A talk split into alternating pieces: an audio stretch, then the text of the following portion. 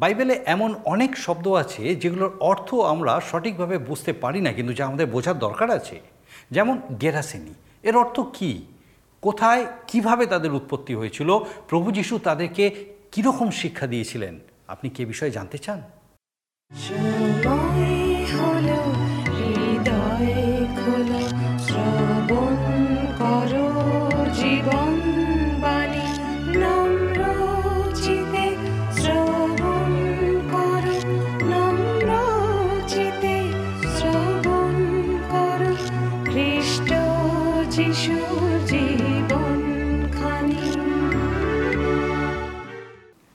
নমস্কার। প্রভু শিশু খ্রিস্টের মধুর নামে জীবনবাণী অনুষ্ঠানে আপনাকে স্বাগত জানাই।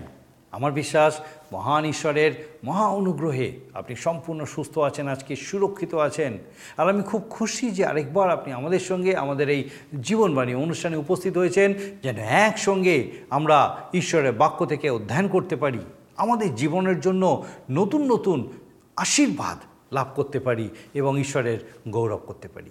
আসুন আজকে আমাদের অনুষ্ঠানের শুরুতেই আমরা একটা গানের মধ্যে দিয়ে ঈশ্বরে গৌরব করি।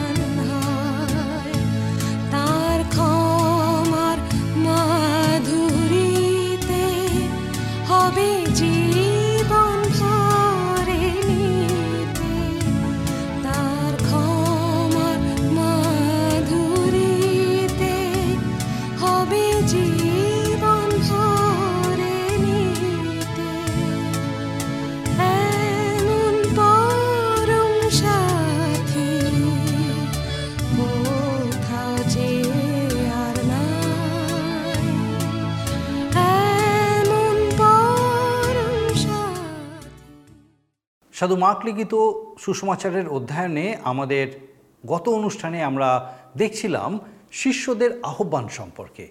আজকে আমরা দেখব গেরাসেনীদের বিষয়।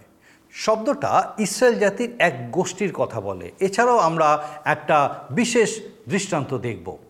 বীজ বপকের উপমাটি প্রভু যিশু বলেছেন এবং পরে শিষ্যদের কাছে তার অর্থ করে দিয়েছেন।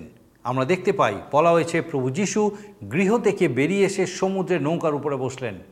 সাধু মতি এটাকে তার লেখা সুসমাচারে উল্লেখ করেছেন। প্রদীপের উপমায় দেখা যায় প্রভু যিশু শিক্ষা দিচ্ছেন যে একজন যখন সত্য গ্রহণ করছে, তখন সে নিশ্চয়ই তার বিষয়ে সাক্ষ্য দেবে। প্রত্যেক ক্ষেত্রেই একটা বিষয় পরিষ্কার যে সব কিছুরই একটা কাজ অবশ্যই থাকবে, একটা প্রয়োগ থাকবে। ঈশ্বরের রাজ্যের বিষয় এখানে বলা হয়েছে। প্রভু যিশু বলছেন বীজ থেকে গাছ বৃদ্ধি পাওয়া এবং ফল দেওয়া, সরিষা দানার দৃষ্টান্ত আমরা দেখতে পাই। এটা বৃদ্ধি এবং তার শাখায় পাখি বাসা করার দিকটি বিশেষভাবে লক্ষণীয়। এখানে যে পাখির বিষয়ে বলা হয়েছে, তা শয়তানের কথা বলে। তারপর দেখি, সমুদ্রে ঝড়ের বিষয়। প্রভু যিশু ওপারে যাওয়ার জন্য নৌকায় ছিলেন, তার সঙ্গে শিষ্যরাও ছিলেন, কিন্তু সমুদ্রে প্রভু যিশু নৌকার মধ্যে ঘুমিয়ে পড়েছিলেন, কারণ তিনি ক্লান্ত ছিলেন। আর ঝড় দেখে শিষ্যরা ভীত হয়ে পড়ল। প্রভু যিশু ঝড়কে শান্ত করলেন। এই ঘটনাটা দেখে শিষ্যরা ভয় পেয়ে গেল। আমরা এই সকল ঘটনা নিয়ে আজকে বিস্তারিত আলোচনায় যাব আর আমার বিশ্বাস যেন ঈশ্বর তার জীবন্ত বাক্য দ্বারা আমাদের সঙ্গে কথা বলেন। আসুন আমাদের মূল আলোচনায় আমরা প্রবেশ করি। প্রিয় বন্ধু, এই অনুষ্ঠানে আমরা আগে যেমন শুনেছি, প্রভু যিশু তাঁর শিক্ষার মধ্যে বিভিন্ন দৃষ্টান্ত ব্যবহার করছিলেন। যেন শিক্ষার বিষয়বস্তু শ্রোতারা বুঝতে পারে। আজকের অনুষ্ঠানে আমরা শুনতে পাবো প্রদীপের দৃষ্টান্ত, আত্মিক বৃদ্ধি, সরিষা সরিষাদানার দৃষ্টান্ত, ঝড় থামানোর আশ্চর্য কার্য ইত্যাদি বিষয়। আসুন আমরা চারের অধ্যায় একুশ থেকে কয়েকটি পদ পাঠ করি। মার্ক লিখিত সুষমাচারের চারের অধ্যায় একুশ থেকে আমাদের পাঠ শুরু। লেখা যে তিনি তাহাদেরকে আরও কহিলেন, কাঠার নিচে কিংবা কাঠের নিচে রাখিবার জন্য কেহ কি? প্রদীপ আনে। না দীপাধারের উপরে রাখিবার জন্য, কেননা এমন গুপ্ত কিছুই নাই যাহা প্রকাশিত হইবে না। এমন লুক্কায়িত কিছুই নাই যাহা প্রকাশ পাইবে না, যার শুনিবার কান থাকে সে শুনুক। আর তিনি তাহাদেরকে কহিলেন, তোমরা দেখিও কি শোনো? তোমরা যে পরিমাণে পরিমাণ করো, সেই পরিমাণে তোমাদের নিমিত্ত পরিমাণ করা যাইবে এবং তোমাদিগকে আরও দেওয়া যাইবে, কারণ যাহার আছে তাহাকে আরও দেওয়া যাইবে, আর যাহা নাই, তাহার যাহা আছে তাহার, তাহাও নিকট হইতে লওয়া যাইবে। প্রভু যীশু বীজ বাপকের দৃষ্টান্ত বুঝিয়ে দেবার পর শিষ্যদের কাছে আবার দৃষ্টান্তে কথা বললেন। তিনি তাদের কাছে এবার প্রদীপের দৃষ্টান্ত রাখলেন। প্রিয় বন্ধু, চিন্তা করে দেখুন, দৃষ্টান্ত রাখার বিষয় আমি আগেই একবার বলেছি যে দিন প্রতিদিন আমাদের জীবনধারায় যা দেখছি, যা প্রত্যক্ষ করছি, যা ব্যবহার করছি, এই সব বিষয়গুলো দৃষ্টান্ত রূপে তুলে ধরেছেন যেন তাঁর শিক্ষা সকলের কাছে সহজ ও বোধগম্য হয়। প্রভু যিশু কোনো প্রকার গোলযোগ সৃষ্টি করতে চাননি, এমন কথা বলেননি যা মানুষ বুঝতে পারবে না। তিনি ধনী, দরিদ্র, শিক্ষিত, অশিক্ষিত, জ্ঞানী বা মূর্খ, মহাপণ্ডিত বা সাধারণ মানুষ সকলের কাছে ঈশ্বরে বাক্য প্রচার করেছিলেন। কিছু মানুষকে দেখা যায় যেন তাদের শিক্ষা, অপেক্ষা, পাণ্ডিত্য জাহির করতে সচেষ্ট হয়। উচ্চ ভাষা, গাল ভরা কথা, মিশ্র ভাষা। যেমন বাংলায় শিক্ষা দিচ্ছি তার মধ্যে প্রতি দশটায় পাঁচটা ইংরাজি শব্দ বা ঘন ঘন হিব্রু, গ্রিক, সমার্থক শব্দ ব্যবহার করে থাকেন। কারণ কি? লোকে জানবে যে তিনি ভাষাবিদ, জ্ঞানী মানুষ, প্রভু যিশু। এই জগতের সবার মাঝে ঈশ্বরের কথা শোনাতে চেয়েছিলেন। সুতরাং তিনি যদি স্বর্গীয় ভাষায়, দূতদের ভাষায় কথা বলতেন, তাহলে অবশ্যই কেউ বুঝতে পারত না। আবার তার কাজ শুরু করবার জন্য প্রথমেই জেলেদের ডেকে নিলেন। যিশু সাধারণত তৎকালীন ওই অঞ্চলের কথা ভাষা, অরামীয় ভাষায় কথা বলতেন বা ইহুদি ভাষায়, হিব্রু ভাষায় কথা বলতেন। ইদানিংকালে সেই খ্রিস্ট ভক্ত ডক্টর উইলিয়াম কেরির কথা নিশ্চয়ই স্মরণে আছে। তিনি পশ্চিমবঙ্গের মাটিতে পা দেবার পূর্বেই কথ্য বাংলা শিখতে শুরু করেন যেন চলতি বাংলায় যিশুর কথা বলতে পারেন। পরে তিনি ভারতে আরও অনেক অনেক ভাষা শিখে নিয়েছিলেন। যাই হোক, আমরা যে কথায় ছিলাম, আলো উজ্জ্বল আলোতে জ্বলছে, ওই আলোর প্রতি আমাদের কতটা আগ্রহ আছে, আমাদের সাড়া কতটা আছে, দেখুন। আপনি, আমি, আমরা তো অন্ধকারেই ছিলাম। সুসমাচারের আলো আকাশ ভেদ করে আমাদের কাছে এসে পৌঁছালো। আমরা কি গ্রহণ করলাম? হয়তো কিছুজন সাড়া দিলাম। গ্রহণ করল, অন্ধকার দূর হলো। কিন্তু বহুজন আজও অন্ধকারের মধ্যে পথ হাতড়াচ্ছেন সত্য পথের অন্বেষণ করছেন, জীবন পেতে চাইছেন। তাদেরই কাছে আমাদের জীবনের আলো প্রকাশ করতে হবে। একটা ধারণা আমাদের আছে যে মানুষ মাত্রই পাপী তাদের দুর্বলতার জন্য অজ্ঞতার জ্ঞান। কারণ সাধু পৌল বলেছেন যে মানুষ ঈশ্বরকে জেনেও তার গৌরব প্রকাশ করেনি। সুতরাং বলতে হয় যে তারা স্বেচ্ছায় পাপ গ্রহণ করেছে, আর আমরা সবাই তাই হারিয়ে গিয়েছি। আজ যদি সেই জ্যোতিকে স্বীকার করে না নিই, চিরতরে হারিয়ে থাকব। কিন্তু সত্যি লুকিয়ে থাকতে পারবেন? কেন আপনাকে তো ঈশ্বর আলোরূপে মনোনীত করেছেন।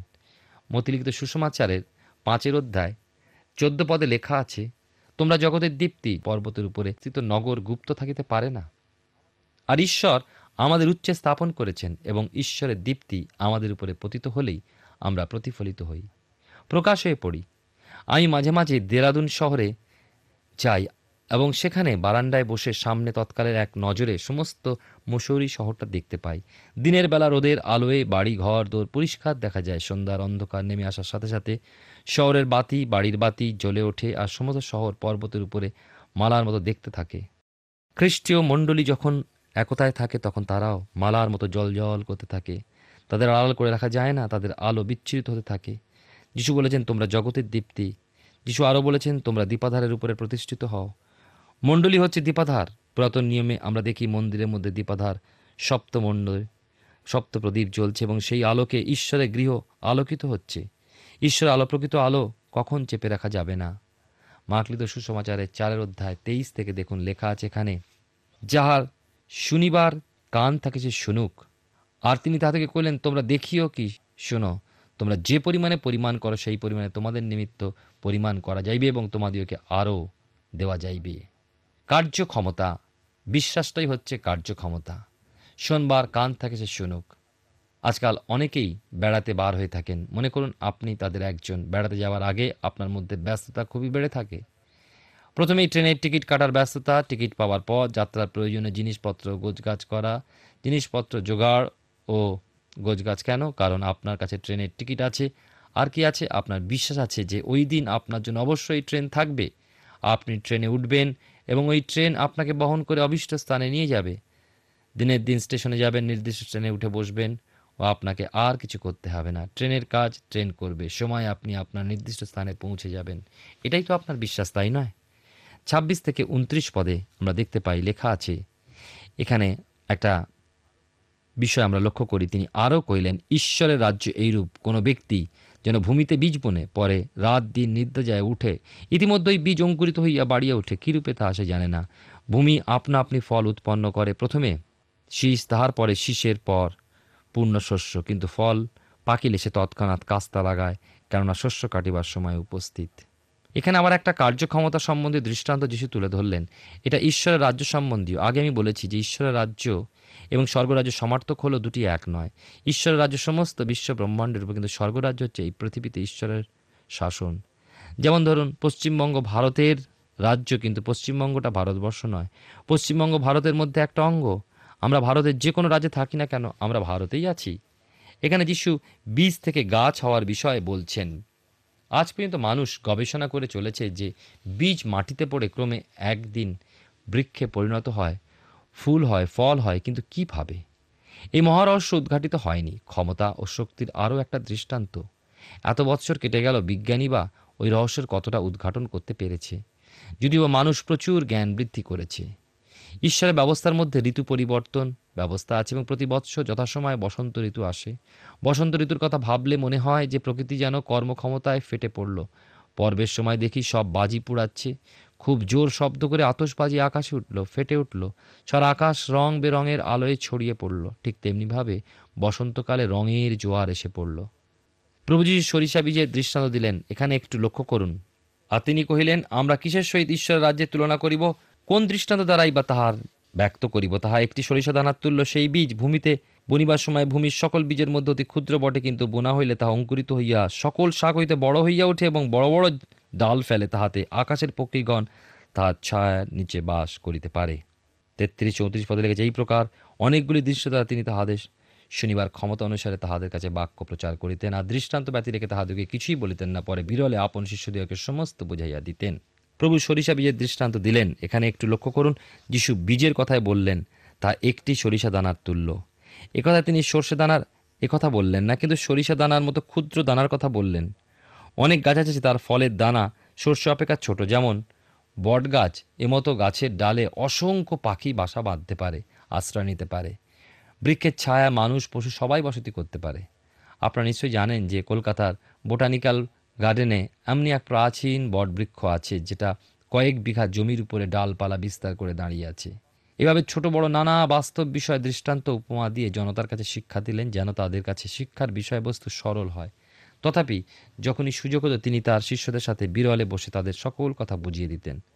এর পরের বিষয়ে যাবার আগে আরেকটি বার আপনাকে দৃষ্টি আকর্ষণ করে যিশু ঈশ্বরের রাজ্যের তুলনা দিতে গিয়ে বীজের উপমা দিলেন। পাখিদের কথা যা উল্লেখিত হয়েছে সেগুলো শয়তান। বীজ বাবকের দৃষ্টান্ত কথায় সেখানে বলা হয়েছে, পাখিরা পথের ধারের বীজ খুঁটে খেয়ে ফেলল। মণ্ডলীর মধ্যে শয়তান মিশে থাকতে পারে। এটা আশ্চর্য ব্যাপার নয়। প্রভু শিষ্য দলের মধ্যে কি দিয়াবল মিশে ছিল না? তবু যিশু সেই ইস্করিতীয় জিহুদাকে ফেলে দেননি। অন্তর্যামী যিশু জানতেন, তবু যেহেতু প্রভুর ছায়ায় সে এসেছিল, প্রভু তাকে আশ্রয় দিয়েছিলেন, সুযোগ করে দিয়েছিলেন। যদি তার মধ্যে অনুশোচনা আসে, সে পরিবর্তিত হয়। তাকে দায়িত্ব দিয়েছিলেন। অনুশোচনা অবশ্যই তার হয়েছিল, তবে তখন অনেক দেরি হয়ে গিয়েছে। পঁয়ত্রিশ থেকে একচল্লিশ পদে দেখুন, এই অধ্যায় লেখা আছে, সেদিন সন্ধ্যা হইলে তিনি তাহাদেরকে বলিলেন, চলো আমরা ওপারে যাই। তখন তারা লোকদেরকে বিদায় করিয়া তিনি নৌকাখানিতে যেমন ছিলেন, তেমনি তাহাকে সঙ্গে লইয়া গেলেন এবং আরও নৌকা তাহার সঙ্গে ছিল, পরে ভারী ঝড় উঠিল এবং তরঙ্গমালা নৌকায় এমনই আঘাত করিল যে নৌকা জলে পূর্ণ হইতে লাগিল। তখন তিনি নৌকার পশ্চাৎ ভাগে বালিশের মাথা দিয়া নিদ্রিত ছিলেন আর তাহারা তাহাকে জাগাইয়া কইলেন হে গুরু, আপনার কি চিন্তা হইতেছে না যে আমরা মারা পড়িলাম? দেখুন, এখানে লক্ষ্য করুন যে ঘটনাটি আমি পাঠ করলাম। প্রভু যিশু ঝড় থামান আবার একটা আশ্চর্য কার্য সাধন করলেন, দেখছি। আমরা জানি যে প্রভু যিশু স্বয়ং ঈশ্বর, আবার তিনি সম্পূর্ণ মানুষ। তিনি নিজেই নিজেকে মনুষ্যপুত্র আখ্যা দিয়েছেন, আবার একথাও বলেছেন, আমিও ও পিতা এক, যে আমাকে দেখিয়াছে, সে পিতাকে দেখিয়াছে।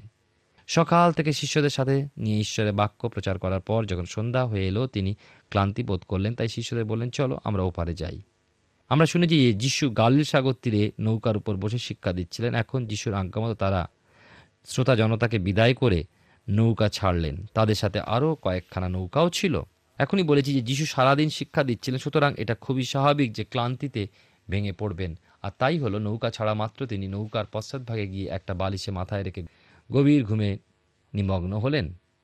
আমরা যদি ওই অঞ্চলে ম্যাপ দেখি, দেখব যে গালিল সাগর অনেকটা বাটির মতো। বিকালের দিকে জোরে বাতাস পাওয়া এবং ক্রমে ক্রমে ঝড়ে পরিণত হওয়াটা নূতনত্ব কিছু ছিল না। হলো তাই, হাওয়ার গতি ক্রমশ বাড়তে বাড়তে ঝড়ের রূপ নিল এবং অল্প সময়ের মধ্যে প্রচণ্ড ঝড়ে রূপান্তরিত হলো। পিতর, জাকব, জোহন ও আন্দ্রিয় এরা সবাই জেলে ছিলেন, মাছ ধরা তাদের পেশা। বয়স অনুযায়ী বহুবার তারা গালিল সাগরে ঝড় পেয়েছেন এবং ঝড়ের মধ্যে নৌকা সামলেছেন। গতি এতই প্রবল মনে হচ্ছে যেন সবই তালগোল পাকিয়ে জলের তলায় তলিয়ে যাবে। এমন প্রবল ঝড় ইতিপূর্বে আর কখনো হয়নি।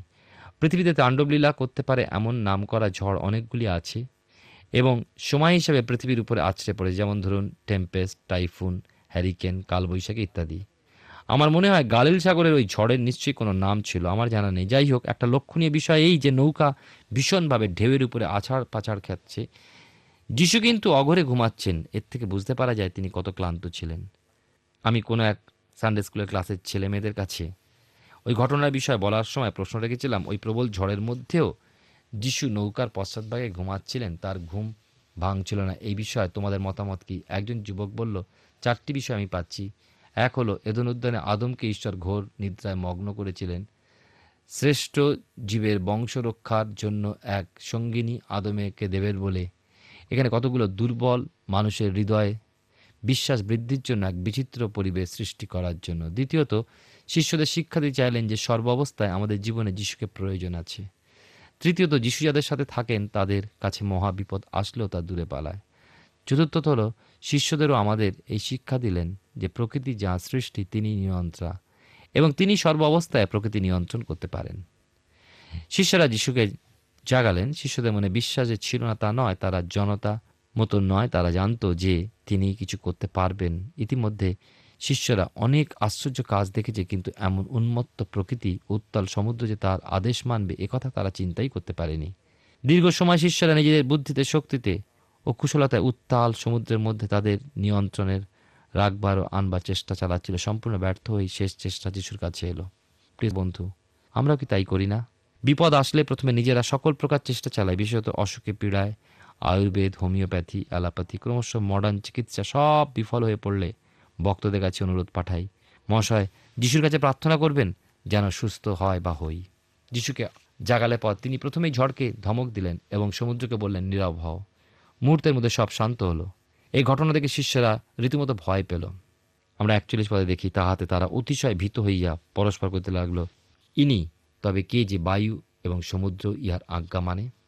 আমরা দেখতে পাই যে প্রভু যীশু মহান, তিনি ঈশ্বর ছিলেন আপনার কি মনে হয়, শিষ্যরা কেন এত ভয় পেয়েছিল? কি যিশু ঝড় থামালেন, সমুদ্রকে শান্ত করলেন তাই? শিষ্যরা লক্ষ্য করলেন যে প্রকৃতিও যিশুর আজ্ঞা তৎক্ষণাৎ পালন করল। কেমন সুন্দর দৃষ্টান্ত আমাদের জন্য, সময় সময় আমাদের জীবনে মহা ঝড় আনে। যেন আমরা তাঁর চরণ দুটি জাপটে ধরি ও তার আশীর্বাদ লাভ করি। প্রিয় বন্ধু, মনে রাখবেন, যিশু যে নৌকায় ছিলেন, সেই নৌকায় ঝড় উঠেছিল। আপনার জীবনে যখন ঝড় আসে, তখন ভেঙে পড়বেন না। মনে রাখবেন যে আপনার জীবন নৌকায় প্রভু যিশু আছেন, তিনি ঝড় থামাবেন। যদি আপনার জীবন নৌকায় যিশু নেই, তবে তাকে আপনার জীবনে আহ্বান করুন যেন তিনি আপনার কাছে আসতে পারেন। এবারে আমি আপনাদের কাছে পাঁচের অধ্যায় থেকে আলোচনা করব কয়েকটি বিষয়। আমরা দেখি যে পাঁচের অধ্যায় কফরনাম অঞ্চলে যিশু অনেক প্রচার করলেন, দৃষ্টান্ত দিলেন, উপমার মধ্যে দিয়ে কথা বললেন। এভাবে খুবই ক্লান্ত হয়ে পড়ায় শিষ্যদের আদেশ দিলেন, তারা যেন সাগরের অপর পারে নৌকা নিয়ে যান। আমরা আরও শুনলাম যে নৌকায় ওঠার পর যিশু নৌকার পশ্চাৎভাগে বালিশে মাথা রেখে ঘুমাতে লাগলেন আর সমুদ্রে মহা ঝড় উঠল। যিশু সেই ঝড়কে ধমক দিলেন। ঝড় থামল, সমুদ্র শান্ত হলো। ভোর হলে পর তারা সমুদ্রের পুরো পারে গেরাসিনীদের অঞ্চলে পৌঁছালেন। ওই গেরাসিনীদের দেশ হচ্ছে গাদ বংশের দেশ। ওই দেশটি জর্দন নদীর পূর্ব পারে অবস্থিত। ঈশ্বর চেয়েছিলেন যে ইসরায়েলের বংশ কনান দেশে বসবাস করবে। ইসরায়েলের বারোটি গোষ্ঠী এক জাতি ঈশ্বরের মনোনীত জাতি হিসাবে কনান দেশে রাজত্ব করবে।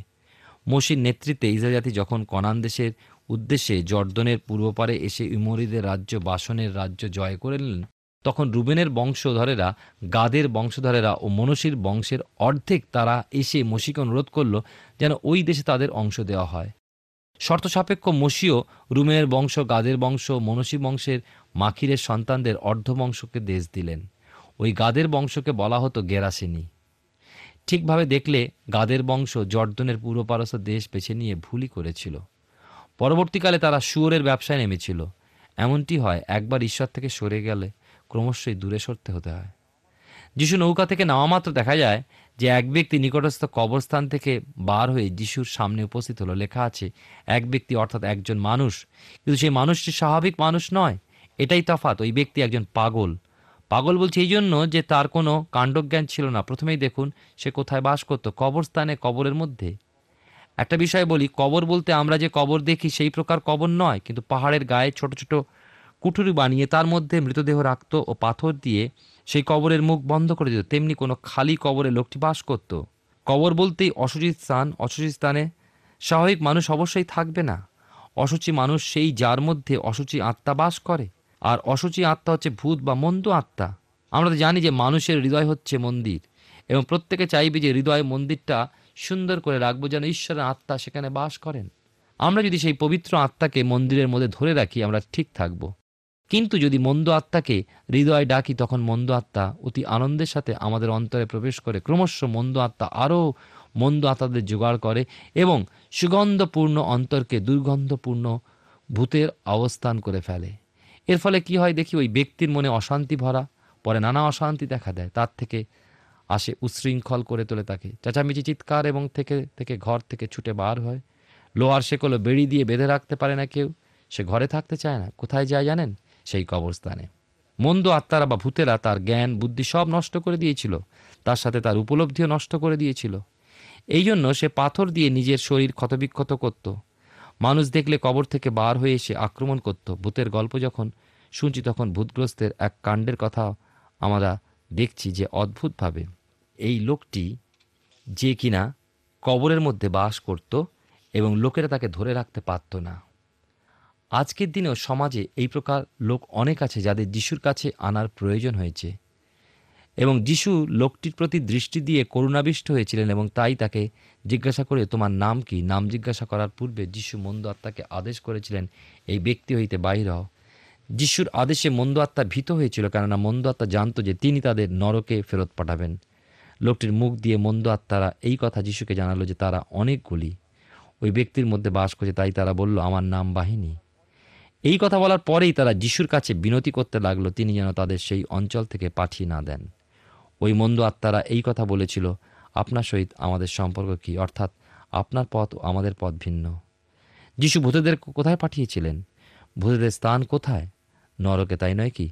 আর নরকের হালচাল তো আপনাদের জানাই আছে, রোদন ও দন্তকর্ষণ। সুতরাং ভূতেরা নরকে যেতে চাইছিল না, নরকের বর্ণনা আমরা শুনব এবং তা শুনব আগামী অনুষ্ঠানে। ঈশ্বর আপনার জীবনে মঙ্গল করুন। আমরা সাধু মাকলিত সুষমাচার থেকে ধারাবাহিকভাবে অধ্যয়ন করছি। আর আমার বিশ্বাস, ঈশ্বর তার মহা অনুগ্রহে, তার মহা দয়ায় আরেকটি বা নিশ্চয়ই তার জীবন্ত বাক্য দ্বারা আপনার সঙ্গে কথা বলেছেন। আমরা দেখলাম প্রদীপের বিষয়ে প্রভু যিশুর শিক্ষা দেওয়া। প্রদীপ জ্বালানো হয় আলোর জন্য। যে কারণে এটাকে কেউ চাপা দিয়ে রাখে না, কিন্তু উঁচুতে রাখে যেন সব জায়গায় আলো হয়। খ্রিস্টকে লাভ করার পর কেউ সে কথা লুকিয়ে রাখে না, কিন্তু অপরের কাছে সাক্ষ্য দেয়। বীজ বপনের বিষয়ে শিক্ষা পেলাম যে তা বৃদ্ধি লাভ করে এবং ফলে পূর্ণ হয়। ঈশ্বরের রাজ্যের বিষয়ে শিক্ষা দিয়েছেন প্রভু যিশু। সরিষা দানার দৃষ্টান্ত দ্বারা আমরা বুঝতে পারি যে এখানে যে পাখির বিষয়ে বলা হয়েছে তা শয়তানের কথা বলে। আমরা দেখি যে প্রভু যিশু সুস্থতা দান করছেন অনেককে। তিনি ঝড় থামিয়েছেন আর শিষ্যরা ভীত হয়েছে যে প্রভু যিশু প্রকৃতিকেও শান্ত করতে পারে, প্রকৃতিও তার কথা শোনে। এখানে তার পরাক্রমের বিষয় আমরা জানতে পারি। এইভাবে সাধু মার্ক প্রভু যিশুর কাজের কথা বলেছেন, তিনি একইভাবে আজকেও কাজ করে চলেছেন। আমাদের জীবনে তার উপলব্ধি থাকা এবং সে বিষয়ে সাক্ষ্য দেওয়াটা খুবই প্রয়োজন। আমাদের আগামী দিনের অনুষ্ঠানে আমরা দেখব যে ধার্মিকতার বস্ত্র পরিধানের মধ্যে দিয়ে কীভাবে উলঙ্গতা দূর করা যায়। আসুন, আমরা এই সময় অনুষ্ঠান শেষ করি আর তার আগে আসুন প্রার্থনায় যাই। আর আমি চাইব যে এই সময় আপনি আমার সঙ্গে প্রার্থনায় যোগ দিন। আসুন প্রার্থনা করি। পরম করুণাময় স্বর্গীয় পিতা তোমার ধন্যবাদ স্তুতি প্রশংসা করি তোমার গৌরব করি প্রভু। যে তোমার পবিত্র পরাক্রমণ একটি বার আমাদেরকে এই সুযোগ দিয়েছিলে, ধন্যবাদ দিই যে আমাদের প্রত্যেক দর্শক বন্ধুর সঙ্গে আজকে তোমার জীবন্ত বাক্য দ্বারা তুমি কথা বলেছ, আশীর্বাদ করেছ, তোমার অনুগ্রহে তাদেরকে তুমি উৎসাহিত, উজ্জীবিত করেছ। প্রার্থনা করি প্রভু, যে সত্য তারা জেনেছে, যে মহা অনুগ্রহে তুমি তাদেরকে তোমার এই সত্যের বিষয়ে জানতে সাহায্য করেছ, যে শিক্ষা তারা আজকে পেয়েছে। প্রভু, তোমার পবিত্র পরাক্রমে সেই শিক্ষা যেন তাদের জীবনে শত সহস্রগুণ ফলে বৃদ্ধি হয়। স্বর্গীয় পিতা, তুমি তোমার প্রতি তাদেরকে সম্পূর্ণ দৃষ্টি স্থির রেখে এগিয়ে চলতে সাহায্য করেছ। হ্যাঁ প্রভু, তুমি সেই প্রত্যেকের সঙ্গে আছো এবং তুমি তাদেরকে বহন প্রতিপালন করছ। বিশেষ করে এই সময় আমাদের প্রত্যেক দর্শক বন্ধু, তাদের পরিবার, পরিজনকে তোমার জন্য সমর্পণ করি।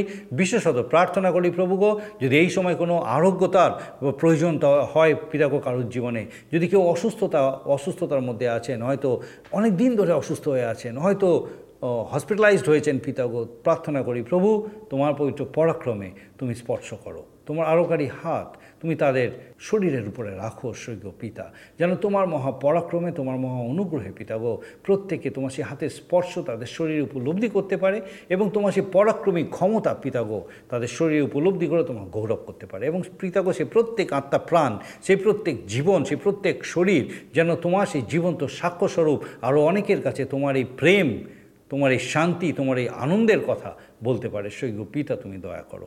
আরেকটি বার পিতা গো, আমরা আমাদের প্রত্যেক দর্শক বন্ধু, তাদের পরিবার, তাদের পরিজন প্রত্যেককে তোমার চরণে সমর্পণ করে।